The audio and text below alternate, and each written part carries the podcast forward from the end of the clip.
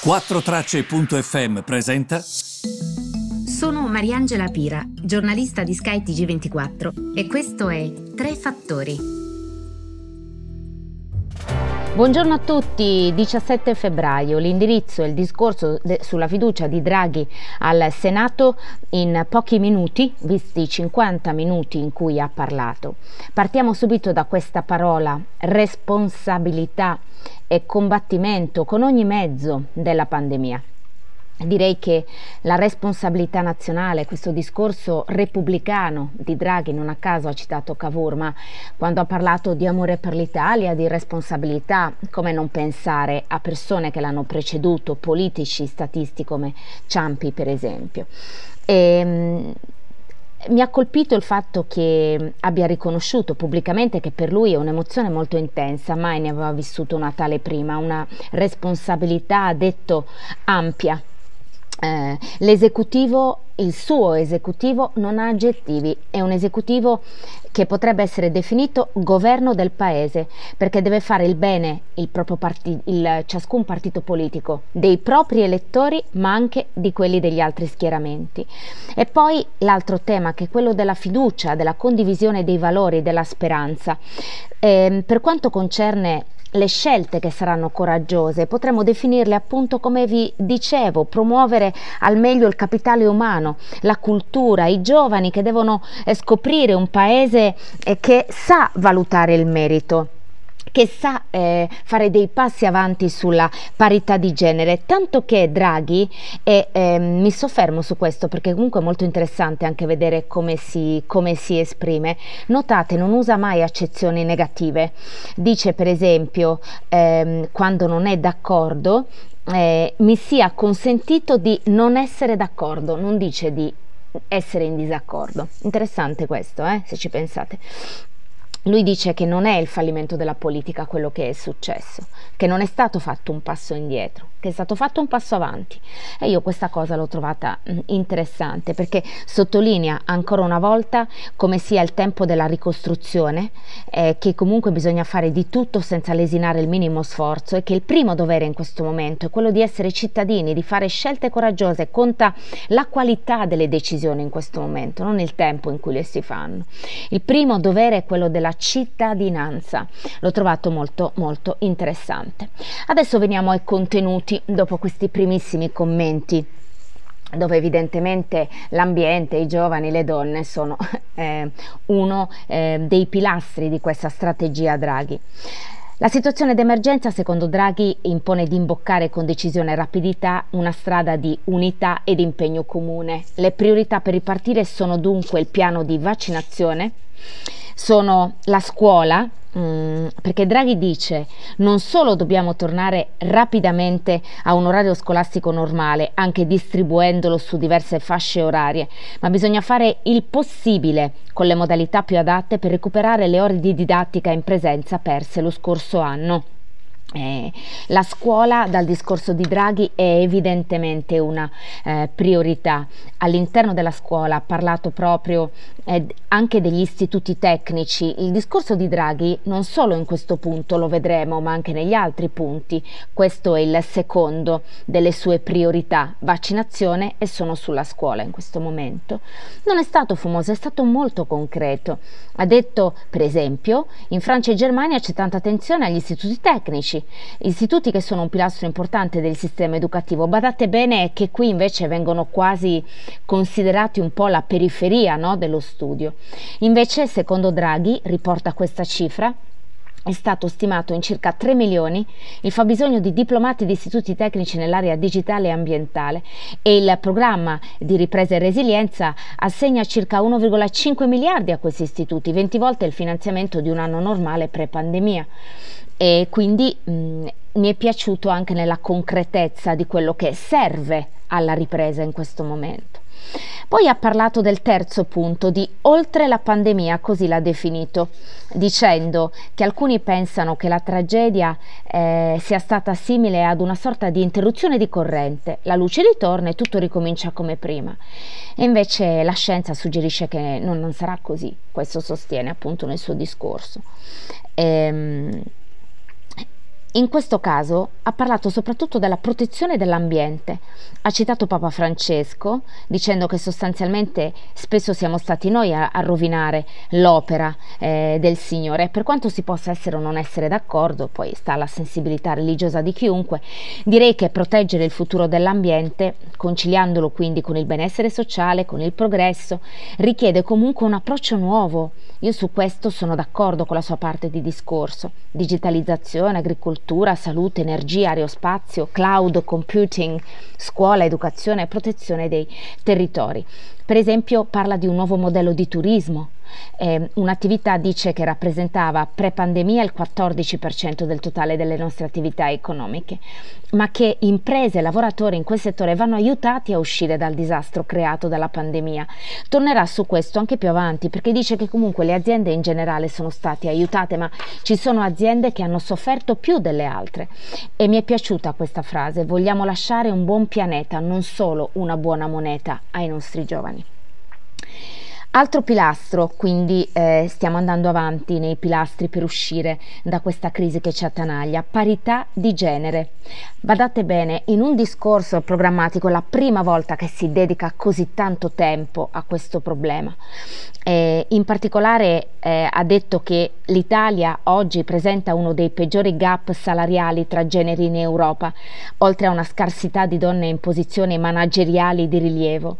E poi dice una vera parità di genere non significa un farisaico rispetto di quote rosa richieste dalla legge, richiede che siano garantite parità di condizioni competitive tra generi, come dire, questo è importante del discorso di, di Draghi. Mm, non, la donna non deve scegliere tra lavorare e, ehm, e la famiglia tra lavoro e famiglia. E, ehm, dobbiamo garantire loro, questo ovviamente è il sostegno e il, sono le parole di, di, di, Draghi, dobbiamo garantire loro um, un sistema di welfare che permetta loro di dedicare alla loro carriera le energie dei colleghi uomini. Questo, ragazzi, è un punto fondamentale. E guardate che quando Draghi dice farisaico rispetto di quote rosa, lo dico perché farisaico non è che un termine consueto, quindi magari sì, ovviamente il riferimento è ai farisei, no? Che erano abbastanza falsi.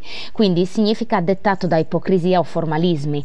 Mm, eh, quote rosa può essere mm, la classica cosa che tu dici, ok, dai, quote rosa, molto ipocrita. In questo senso senso intendeva Draghi. Parla poi del mezzogiorno tra le priorità, quindi stiamo andando avanti, no? Scuola, vaccinazione, pandemia, parità di genere, mezzogiorno. Aumento dell'occupazione è obiettivo imprescindibile, dice Draghi, benessere, autodeterminazione, legalità, sicurezza sono legati all'aumento ancora una volta toccando il tema dell'occupazione femminile nel mezzogiorno attrarre investimenti privati nazionali e internazionali essenziale, dice Draghi, per generare reddito in questa, in questa um, area. E chi meglio di lui? Eh, io immagino che quando Mario Draghi va negli Stati Uniti a perorare investimenti a un Draghi glieli diano probabilmente, visto che lo conoscono. Pensate solo all'amicizia con Janet Yellen, attuale segretaria del Tesoro. Investimenti pubblici ha parlato, quindi sto andando avanti nelle priorità, ha parlato del, dell'investimento sulla preparazione tecnica, legale, economica dei funzionari pubblici per permettere alle amministrazioni di poter pianificare, di poter progettare, di poter accelerare gli investimenti con la certezza dei tempi, anche per quando si investe dall'estero, dei costi eh, in piena compatibilità con quelle che sono eh, le esigenze eh, del, ehm, del, recovery plan, quindi di quello che abbiamo definito programma nazionale di ripresa e di resilienza. E di qui e, e, qui si è soffermato sul Next Generation EU.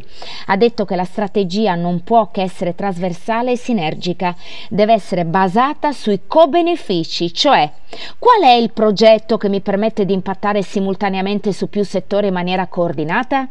Questo, badate bene, l'aveva già detto nel discorso del famoso G30 a dicembre, andatevi a vedere quel discorso, aveva detto esattamente le stesse cose e ha ribadito che qui abbiamo a disposizione 200 210 miliardi lungo un periodo di sei anni, non proprio noccioline. E, ehm, e comunque ha detto che le missioni saranno innovazione, digitalizzazione, competitività, cultura, transizione ecologica, infrastrutture per la mobilità sostenibile, formazione e ricerca, equità sociale, di genere, generazionale, territoriale, la salute e la relativa filiera produttiva. Ha parlato poi, stiamo andando avanti nelle priorità, degli obiettivi strategici del Next Generation EU, ovvero um, gli obiettivi saranno indicati per i prossimi dieci anni, con una tappa intermedia per l'anno finale del Next Generation EU, il 2026. Non basta, dice Draghi, elencare progetti che si vogliono completare nei prossimi anni, bisogna dire dove vogliamo arrivare nel 2026, a cosa puntiamo per il 2030 e per il 2050. Quindi lui dice selezioneremo progetti e iniziative che abbiano questo genere di impatto. Sottolineeremo il ruolo della scuola, nella sanità bisogna bisogna usare questi progetti per porre le basi, come indicato sopra, per rafforzare la medicina territoriale e ha parlato Draghi di telemedicina. Poi ha dedicato l'ultima parte del discorso alle riforme. Alcune riguardano problemi che abbiamo da decenni, dice Draghi, ma che non per questo vanno dimenticati.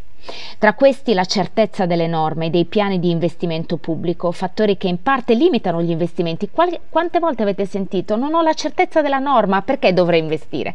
Quante volte avete sentito gli stranieri dirlo? Questa sono io che parlo, ma immagino che Draghi intendesse questo. Negli anni recenti i nostri tentativi di riformare il paese non sono stati del tutto assenti, dice Draghi, ma i loro effetti concreti sono stati limitati. E poi dice, per esempio, la tassazione, questo pezzo ve lo voglio leggere perché troppo interessante. Dice eh, la, le riforme della tassazione dovrebbero essere affidate a esperti che conoscono bene che cosa può accadere se si cambia un'imposta. Fa l'esempio della Danimarca, che nel 2008 aveva nominato una commissione di esperti in materia fiscale. Badate bene che a parlare ovviamente non è un incompetente, eh, ma sottolinea l'importanza della competenza degli altri in questo esempio. La commissione incontrò i partiti politici, le parti sociali, solo dopo presentò la sua relazione al Parlamento. Il progetto prevedeva un taglio della pressione fiscale pari a due punti di PIL. L'aliquota marginale massima dell'imposta sul reddito veniva ridotta, mentre la soglia di esenzione veniva alzata. Un metodo simile fu seguito in Italia dal, nel secolo scorso quando il governo affidò a una commissione di esperti, tra i quali Visentini e Cosciani, il compito di ridisegnare il nostro sistema tributario, che non era stato più modificato dai tempi del 1951. Si deve a quella commissione l'introduzione dell'imposta sul reddito delle persone fisiche e del sostituto di imposta per i redditi da lavoro dipendente. Una riforma fiscale segna in ogni paese un passaggio decisivo, indica priorità, dà le certezze, offre opportunità e l'architrave della politica di bilancio. Questo a me è piaciuto perché? Perché innanzitutto capisco che lui ha un obiettivo capisco che lui sa dove vuole arrivare. E questo è importante, badate bene, perché uno mi può anche dire, ma quando lui non ci sarà più, eh ho capito, ma anche in BCE non c'è più, però ha lasciato una banca centrale col pilota automatico. È importante l'architrave, è importante porre le basi. Mm, eh, mi ha molto dato speranza. L'altra riforma che mixa tecnologia, eccetera, è quella che riguarda la pubblica amministrazione, ha poi parlato della riforma della giustizia, ha poi parlato dei rapporti internazionali dicendo che il, il governo sarà europeista e atlantista. Vorrei essere veramente una mosca per sentire che cosa sta dicendo Xi Jinping, presidente cinese in questo momento. Infine, ha parlato dell'importanza del clima, del G20 perché l'Italia esercita per la prima volta la presidenza del G20, ehm, il programma eh, che coinvolgerà l'intera compagine governativa ruoterà intorno a People, Planet and Prosperity, persone, pianeta, prosperità. L'Italia avrà la responsabilità di guidare il gruppo verso l'uscita dalla pandemia, il G20, è, è un sollievo che ci siano persone competenti alla guida di questo G20 e di rilanciare una crescita verde e sostenibile a beneficio di tutti. Dice Draghi, si tratterà di ricostruire e ricostruire meglio. Infine, la parte finale ve la voglio leggere. Dice Draghi, l'ultimo anno mh, mm, è un sostegno che non poggia su alchimie politiche, quello che darete al mio governo, ma sullo spirito di sacrificio con cui donne e uomini hanno affrontato l'ultimo anno, sul loro vibrante desiderio di rinascere, di tornare più forti, sull'entusiasmo dei giovani che vogliono un paese capace di realizzare i loro sogni. Oggi l'unità non è un'opzione, l'unità è un dovere, ma è un dovere guidato da ciò che sono certo ci unisce tutti, l'amore amore per l'Italia. E noi giornalisti, sulla base dei fatti e di quello che accadrà, avremo il compito ovviamente di vigilare che tutto questo si, si verifichi. Sarà un, un grande compito che ci dà tanto onore.